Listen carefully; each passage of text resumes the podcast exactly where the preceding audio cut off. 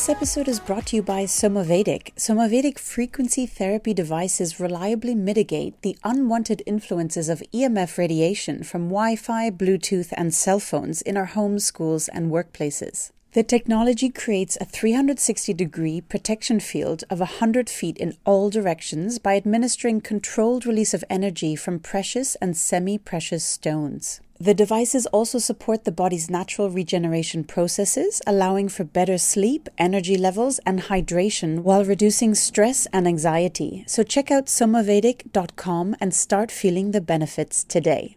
Hello, life optimization friends. This is your host, Claudia von Boeselager, and welcome to the Longevity and Lifestyle podcast, where I invite pioneers and thought leaders in all things longevity and lifestyle to give you the strategies, tools, and practices to live better and reach your highest potential. As you may know, the world's longest standing study on longevity from Harvard, which started in 1938 and still going, shows us how important relationships are, not only for longevity, but for the quality and happiness of our lives. And that's what we cover in today's episode with my guest back on for round two after a popular first conversation, Mariko Bangerter. Mariko is a certified EFT or tapping practitioner, hypnotherapist, mindset coach, and regression therapist in training. She has a background as a chef and as a qualified nutritional therapist and is a lecturer at the College of Naturopathic Medicine in London. In her practice, Mindsetting with Mariko, she helps people with anxiety and confidence issues gain self worth, overcome self sabotage, and create healthier relationships. She works with people worldwide online, one to one, and in her group programs. In this episode, we dig into how we show up in relationships, what trauma really is, the effect attachment theory, model behavior, and cultural backgrounds have on us, how to attract and sustain a healthy relationship, steps to transformation in relationships, what self love is and how we cultivate it, simple tools to get started with now, and much more. Before we begin, please hit subscribe to the podcast and leave a comment to let me know what you think. It takes less than 60 seconds, but helps me to get the best guests and content for you. So thank you and please enjoy. Welcome back to the Longevity and Lifestyle Podcast, Mariko. It's such a pleasure to have you back on today. Thank you, Claudia. It's a pleasure to be here. I enjoy our chats very much. Me too. so I'm very excited for today's conversation because it's all about relationships. Why do so many people struggle to find and maintain a healthy relationship, Mariko? This is a really interesting question. And indeed, it is true. I think it is seeming to be harder and harder to to find and then yeah sustain maintain a healthy intimate or romantic relationship. And i think the answer is manyfold. Uh, well there's a few different angles to your answer but number one the way that we show up in relationships is greatly informed by our attachment style. So attachment theory was developed by an english psychologist in the 50s called john bowlby and also followed by mary ainsworth in which they really understood and by studying infants and their behaviors that the relationship that infants would have to their primary caregiver would greatly influence their future relationships, their future behavior, the way they would show up in all kinds of relationships, you know, in different contexts, at work, in, in their romantic relationships, and also would inform the way they I guess, the way they show up in the world, their level of self esteem, confidence in exploring the external world.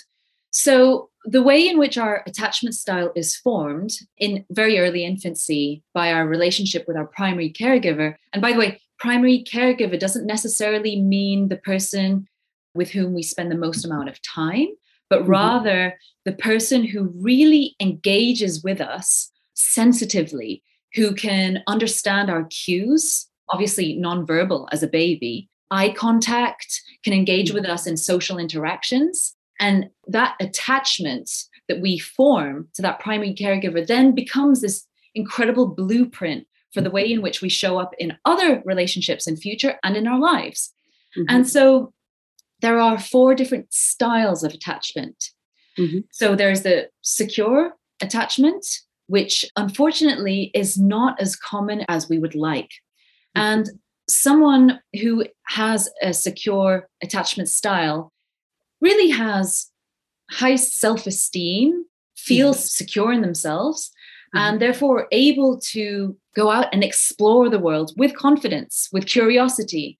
And this type of person also is very in tune with their emotions and comfortable with intimacy. Then we have the ambivalent or anxious attachment style. And this is someone who, in relationships, may be called needy, whiny, high maintenance, for example. And these people have this deep rooted fear that they will be abandoned or their needs won't be met by this mm-hmm. other person. They will be left, that the person will leave them. Then we have another form of insecure attachment, which is the avoidant or also known as dismissive avoidant. And this type of person would likely be called aloof, emotionally unavailable. And this type of person in relationship would tend to have the the subconscious belief that they don't really need a relationship that perhaps you know underneath that belief it would be that it's actually unsafe to rely on someone else so yeah they tend to appear aloof in relationships or emotionally distant mm-hmm. then the fourth type of attachment style is disorganized and it's a combination of the previous two this person would show behaviors on both sides of the spectrum so also not very comfortable expressing emotion, but also someone who doesn't actually trust relationships and intimacy and perhaps believes that relationships are actually a power play. Mm-hmm. So we have these four different attachment styles that are formed quite early on. Mm-hmm. And it's not to say that that's the be all and end all. Other things in life can greatly influence these attachment styles, such as relationships that you have in adolescence or in early adulthood, or perhaps, you know, close friendships that you develop with peers, or maybe, you know, other important relationships in your life, student teacher, or to extend members of the family. Other things can influence this. And indeed, even if you have an insecure attachment style, if you do end up in a relationship with a securely attached person, then chances are that's really going to positively influence you to mm-hmm. begin to become more in tune with your emotions, to become more comfortable with intimacy, expressing your needs, and getting those needs met in relationship. So, you know, that's one part to the answer to your question. Why do we find it so difficult to attract and then maintain a healthy relationship? Our attachment style definitely is a big part of that. Mm-hmm. Secondly, I would say, in answer to that question, is what we grow up observing. And mm-hmm. usually, this greatest influence is our parents or mm-hmm. the main romantic relationship or the first romantic relationship that we see. So, usually, this is that of our parents. And the lack thereof, you know, if you grow up in a single parent household or in a household where perhaps one of your parents is constantly dating and not in a stable, secure mm-hmm. relationship, that's also going to greatly inform your future belief systems around romantic relationships. Mm-hmm. You know, a child who grows up in a broken home or with divorced parents, you know, to that child, perhaps a secure, healthy, monogamous relationship is a myth. And also, this is highly nuanced. For example, I could give you the example of the way I grew up. My father is Swiss, my mother is Japanese. And those are two very, very different cultures in the mm-hmm. way in which they, for example, show affection. So in Japan and many of those Eastern or Asian countries, public displays of affection are just not done. Mm-hmm. it's frowned upon, almost taboo, actually. Whereas my father from the West is very affectionate, tactile, in need of affection. And so I grew up observing this my father kind of showing, displaying signs of affection, my mother kind of not really being cold, but not expressing that so much, mm-hmm. at least, you know, in front of us, the kids. Mm-hmm. And I could see how much that influenced the way I show up in relationships. Mm-hmm. And perhaps not being very comfortable being touchy feely, actually. Mm-hmm. And I think a lot of people with an Asian background will agree with me there. Mm-hmm. And as well as an adjunct to what I'm saying here are not just that first role model, the primary relationship that we see in our parents, but also, mm-hmm. like I said, the cultural background. And mm-hmm. I would mm-hmm. say even ancestral, ancestral mm-hmm. patterns. Often when I work with people, I do notice a pattern in relationship, romantic relationship dynamics. Mm-hmm. So there might be like a, a history of women in abusive relationships in their mm-hmm. ancestry, for example. And I would say that these patterns also play out and they play out subconsciously. And it's when we can become conscious and see these patterns that is the first step to changing them. That's so helpful, Mariko. Thank you for running through those three points because I think with attachment theory, it's such an interesting way to better understand sort of what might be happening in a relationship or with oneself. So, as you said as well, the first step is the awareness.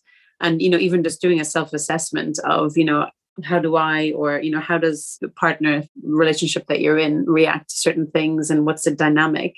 And the nice thing is that it's healable, right? So it can be fixed and changed as well. Let's talk about relationship trauma. How would you define trauma? Trauma is any event or situation that leaves you feeling like there's a threat to your survival. And this doesn't have to be literal, or a situation in which you really feel like you're unable to cope, that you do not mm-hmm. have the capacity to cope. So, traditionally, we really thought that trauma had to involve something very big and dramatic, life threatening, literally mm-hmm. life threatening. So, you know, we referred to people coming back from war zones and things when we talked about trauma. But now it's understood that actually any event in which it leaves you feeling like you do not have the capacity to cope can be traumatic. Mm-hmm. So, of course, this is highly individual and depends mm-hmm. on the sensitivity of the individual. So, often I think people underestimate what mm-hmm. is actually a trauma for them in their lives. Mm-hmm. Untreated Mariko trauma, how does that manifest in adult lives? What are some typical telltale signs of unresolved trauma? Well, I would say it manifests everywhere and anyhow, but I mean, from the micro to the macro, if you look at the world around us mm-hmm. with all the wars and all the conflict, that is a manifestation of unhealed trauma. And you can see it to the very top. The prime ministers, the presidents. I mean, these are all people with unhealed trauma. And, you know, Gabor Mate talks a lot about this. But it's so obvious because the mm-hmm. point is, unhealed trauma is probably the most dangerous thing that can occur. Mm-hmm. Somebody who hasn't healed trauma is, I would say, the most dangerous person on earth. And there's a lot of these people out there, most people, most people. Because to heal trauma, number one, the first step is to actually acknowledge that you have trauma that needs to be healed. And that actually, as simple as it sounds, is a big step because it relies on you admitting, acknowledging that there is a problem, right? Mm-hmm. So it's number one, becoming aware of a certain behavioral pattern, a certain reactivity that you have, the way in which you react in a certain situation that is not optimal. Mm-hmm. So that's the number one step admitting that there's something not right here, that something needs work. And unfortunately, a lot of people don't make that first step. I would say, what, 75% of the population don't make that first step, that mm-hmm. admission. Number two, once you've acknowledged there's a problem, it requires you to then do some work to further develop that awareness of mm-hmm. where the issue stems from. Mm-hmm. So, working with a therapist of some kind can really give you this greater awareness.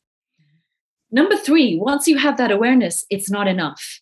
It requires processing. So, mm-hmm. processing and truly resolving that trauma. And, you know, I'm very passionate about this topic, but I believe to do this effectively, it mm-hmm. requires not just a cognitive understanding of the trauma itself, but almost a visceral processing. You see, because anytime that there was a traumatic situation in the past, of course, it wasn't just our isolated minds and brains that experienced or went through that trauma, but our mm-hmm. entire body, our nervous system, everything went through that as one holistic system. Mm-hmm. So, therefore, I believe the key to truly processing and healing that trauma also requires the body, not just the mm-hmm. mind. Mm-hmm. So, therefore, any kind of technique that does engage the body, that has like a somatic element, maybe. And I think the best techniques do this. Mm-hmm. And I would say the best techniques also involve communication with the subconscious mind. So, as an example, you know, things like, you know, one of my favorites, as you know, EFT tapping really mm-hmm. does help you to process trauma, body and mind. Also, things like EMDR. In these beautiful books on trauma, they say that massage and dance is so therapeutic. So, again, something about shifting, working the trauma out of your system, out of your body. So, those are the steps involved to heal trauma. And a big part of this, and I think a very beautiful and poetic way to do this too, is inner child work. Mm-hmm. So, what that means is showing up for yourself, for your mm-hmm. past wounds, mm-hmm. showing up for your inner child, the part mm-hmm. of you that was hurt at mm-hmm. that age.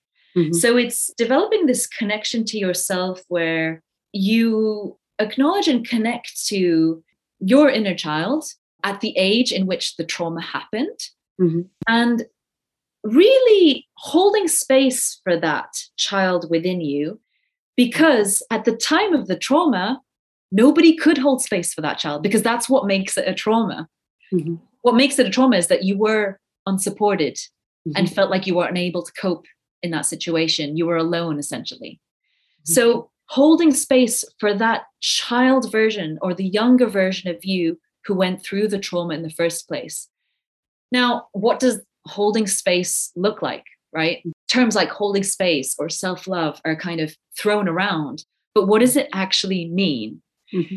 And what it means is truly sitting with and accepting without judgment the feelings that come up. And those feelings are going to be uncomfortable you're going to feel very vulnerable. Uncomfortable feelings like shame, like inadequacy, with thoughts like, I'm not good enough. Mm-hmm. And really sitting there with that. And as scary as this can be, when you really do it and sit with it and let yourself feel those emotions, feel what comes up, that is the definition of processing. And as you process those feelings, right mm-hmm. now in the present moment mm-hmm. you're actually processing the feelings that didn't get to get processed when the trauma happened mm-hmm. so there is a visceral release and that mm-hmm. release i use the word visceral but it, it is very physical you can feel it and you might feel it as tears you might mm-hmm. feel it as shakes as different sensations in the body but as you process them you let them go and when you let them go they're gone for good Mm-hmm. So, you know, it's so healing. And yes, it requires a bit of courage. Mm-hmm. And of course, you know, you can do this with therapists, practitioners who can really guide you and who can be there with you. But, you know, you can do this yourself in present day because every single time you ignore and sweep under the rug an mm-hmm. emotion that you're feeling that's uncomfortable, you're basically denying the feelings of your inner child. Mm-hmm. And so you're perpetuating the problem. I think that's such a great explanation and also for clarifying that holding space because we hear that term, but what it means, but it's really going back to that emotion and that vulnerability and releasing that, which is just so powerful. And I know me personally, but you know, many people is used to just pushing it down or ignoring it or that was a child or you know dismissing it but actually it still sits there so having that first of all the awareness and then the process to release it is just so powerful and also so wonderful that I think so many people, and up to a certain point, myself included, some childhood trauma and things like that, we, that was sort of part of our identity, was just accepted for, you know, it is what it is, but it's still affecting us. So only when you realize, no, that needs to be healed and you can live at a much different level thereafter. That's the power and the beauty of this as well. Being aware, just not just accepting it for what it is and wanting to up your life a level by working through that difficult part, but knowing that what's on the other side is just so much more magical. So, yeah, no, thank you for sharing that, Mariko. So, Mariko, what needs to happen in order for us to attract and maintain a healthy relationship? We briefly interrupt this episode with a short word from our sponsors. Thank you for supporting them as it allows me to bring you this content for free. This episode is brought to you by The DNA Company. Have you ever thought to yourself, when will I die? I know it's a touchy topic, but the reason we don't want to talk about it is because we feel powerless. Powerless is a sense that we can't do anything. Turns out that it's only partly true. While you can't predict the day you will die, you can prevent it from happening sooner than later. Knowing that your DNA isn't rigid but can, like light switches, be turned on and off based on things that you do is really empowering. So, you ask, how do you turn off the bad genes? This is exactly what the DNA company figured out. Through an advanced DNA test, they can tell you exactly what genes you have and what supplements, diet, lifestyle, and environment are right for you, giving you the exact information needed to keep those bad genes turned off and optimize your health for longer. Importantly, your data is encrypted, anonymized, and never sold. Join the 5,000 plus executives, professional athletes, and biohackers and visit thednacompany.com slash Claudia. That's T-H-E-D-N-A-C-O-M-P-A-N-Y dot com slash C-L-A-U-D-I-A for $50 off your advanced DNA test today. And now back to the show. What needs to happen, mm-hmm. simply put, which is actually not that simple, is to cultivate self love. Mm-hmm. And again, self love is, you know, a term that gets thrown around a lot. But what does it actually mean to love yourself? Self love is really not a it's not a noun, it's a verb. It's a continual process. It's a continual commitment. So, day in day out, there are certain practices, the way that you talk to yourself, the way that you think about yourself because actually thinking about yourself is not a passive thing. We can actually determine and condition the way we think about ourselves. It's an active process. The choices that we make each choice can be a choice for self-love. And i think the most important ways in which to practice and cultivate self-love are like i mentioned before but really allowing and choosing to accept your emotions, whatever emotion arises for you. We are not meant to be at war with our emotions. Our emotions are simply a sign from the deepest part of us, our souls, if you like, telling us that something is working or not working, that mm-hmm. something needs addressing or it doesn't need addressing, it's okay. So, any uncomfortable you know, often termed negative emotion. I don't think any emotions are negative. They're just mm-hmm. different colors on the spectrum of paint. They're all just trying to tell us something. If you're feeling jealous, you know, society conditions us to think that jealousy is an ugly emotion and we shouldn't feel it. We should suppress it. Or anger is an ugly mm-hmm. emotion and we should suppress it. But actually, jealousy can be very, very useful. It can just point you in the direction of what it is you really want. Mm-hmm. You're jealous of something? Well, that's a sign that you want that thing. Anger can be a very useful emotion. Anger fuels beautiful changes in society. Anger gives you the fuel and the force to leave something that's not healthy for you. Mm-hmm. So that's step number 1 is to cultivate self-love, to fully accept, unconditionally accept your emotions, your feelings. Because by not accepting them, you are in resistance to you, to what mm-hmm. That means you're at war with yourself. Number two, it's this process of looking back at the past, looking back at the times in which you felt inadequate, when you experienced rejection, when you felt like you were unworthy of love. Because actually, this all comes down to this key point love and unworthiness of love.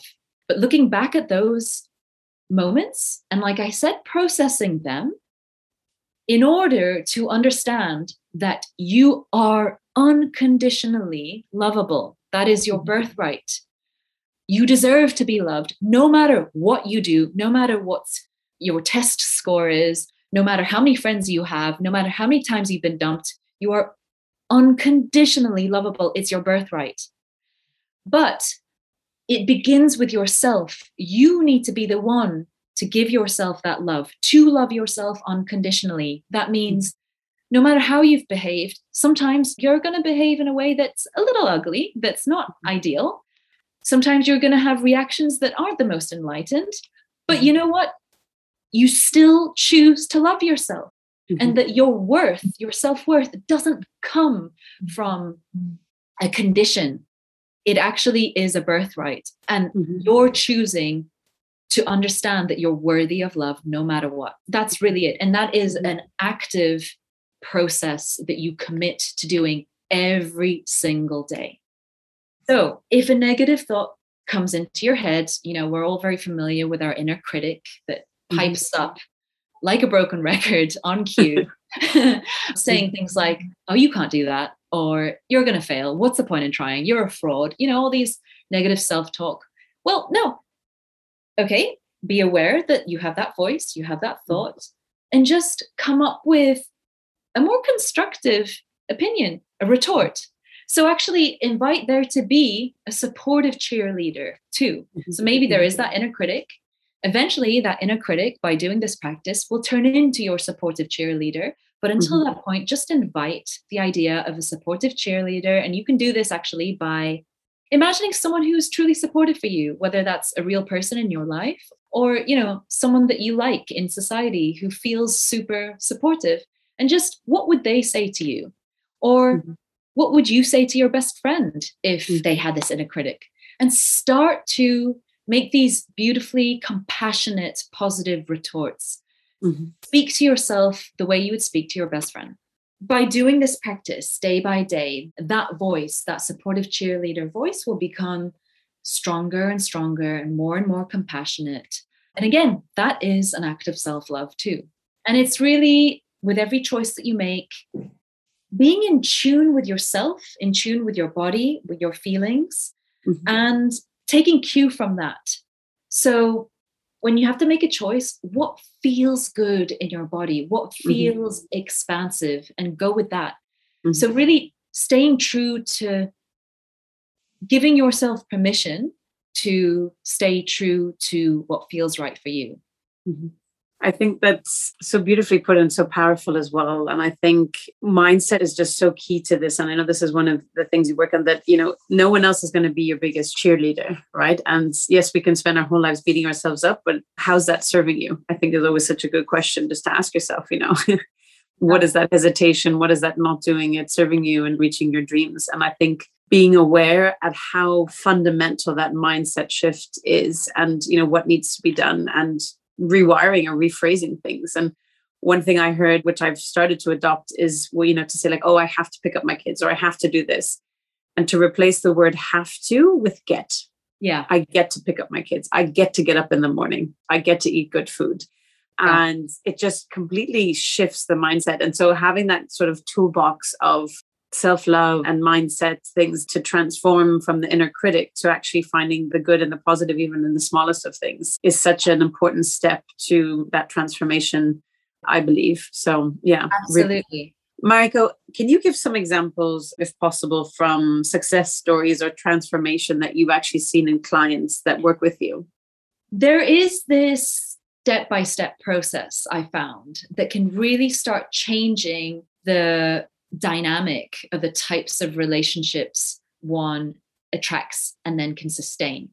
Mm-hmm. So, the first step then is to number one, like I've said before, is to understand where the issue lies. So, mm-hmm. self awareness, understanding maybe what attachment style you have, what attachment style the partners that you tend to attract have. And it's quite common to have this anxious avoidant trap where anxiously attached people tend to get in relationships with avoidant people, and that perpetuates the cycle.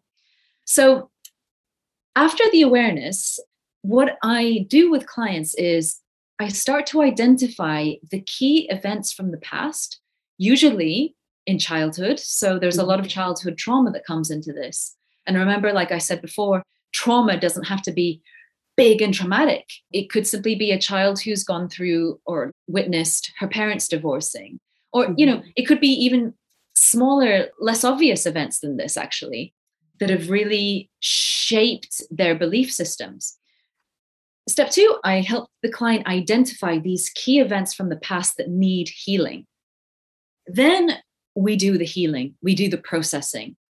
Now, this is a really beautiful and deep, a profound journey that involves, for example, inner child work, like I mentioned before, showing up and integrating the hurt younger version of yourself from mm-hmm. that time of the trauma.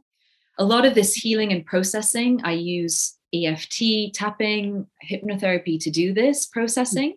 Mm-hmm. And upon that processing of these key events, we can then start to change the client's belief systems. So these beliefs they've had for all their lives, like it's not safe to love, I'm always going to be abandoned, I'm always alone and unsupported. These real core beliefs that run very, very deep, we're then able to shift those because we've healed the events that actually cause those beliefs. Mm-hmm.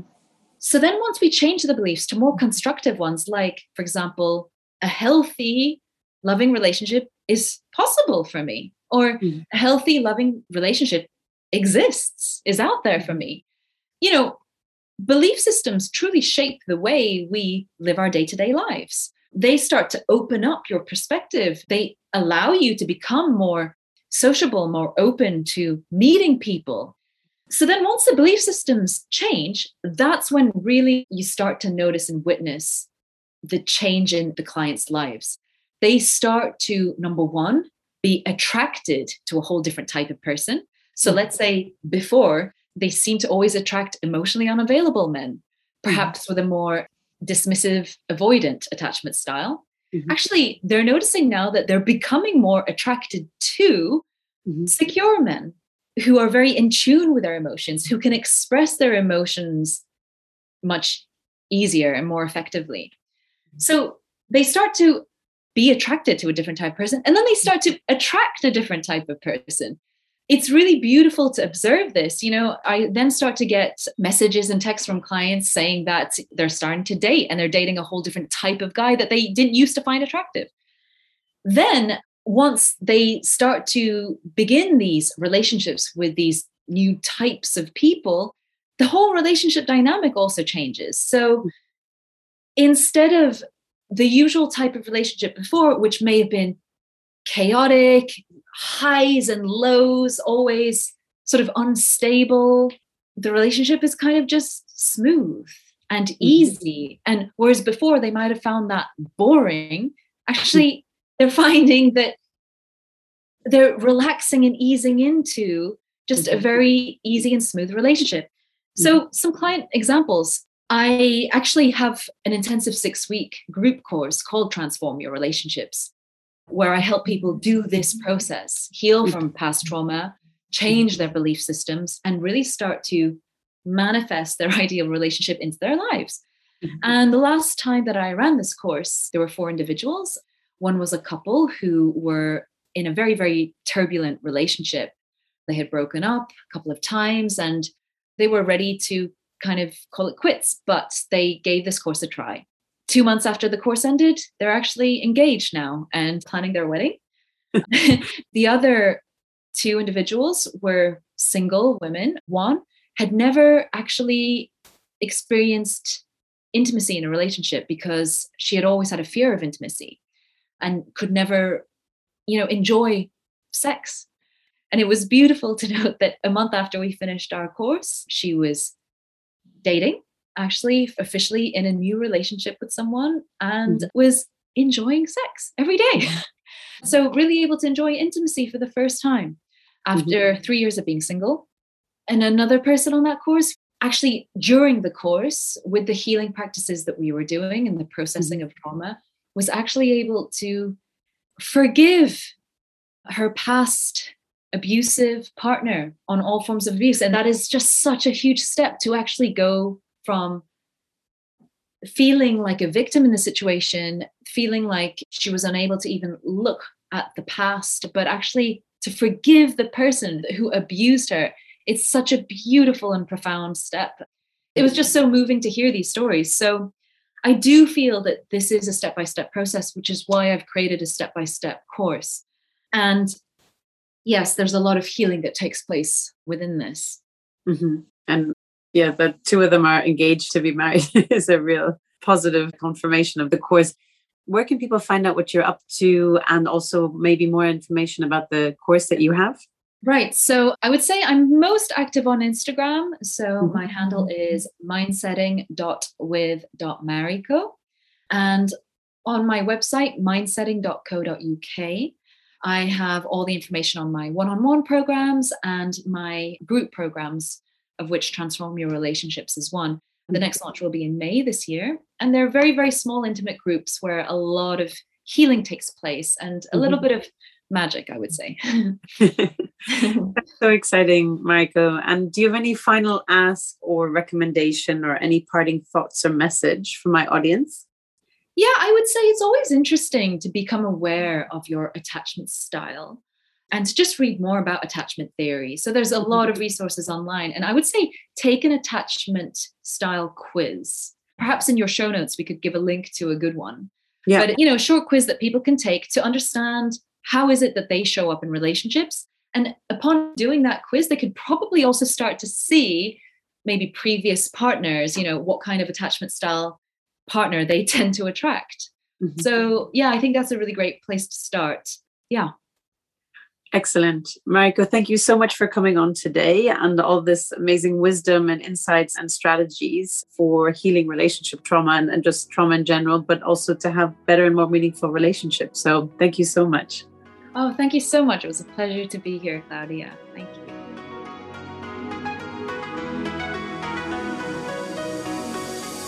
Hi everyone, this is Claudia again. Before you take off, would you like to get a short email from me with some short but sweet fun tips, tricks, and updates on all things longevity and lifestyle? This could be cool products that I've discovered, interesting posts or articles I've read, and other fun and helpful things around longevity and lifestyle I've found for you. It's a very short piece of inspiration for you a few times a month. So if you want to receive it, check it out by going to longevity and lifestyle.com. That's longevity and lifestyle.com and leave your email to sign up for the next one.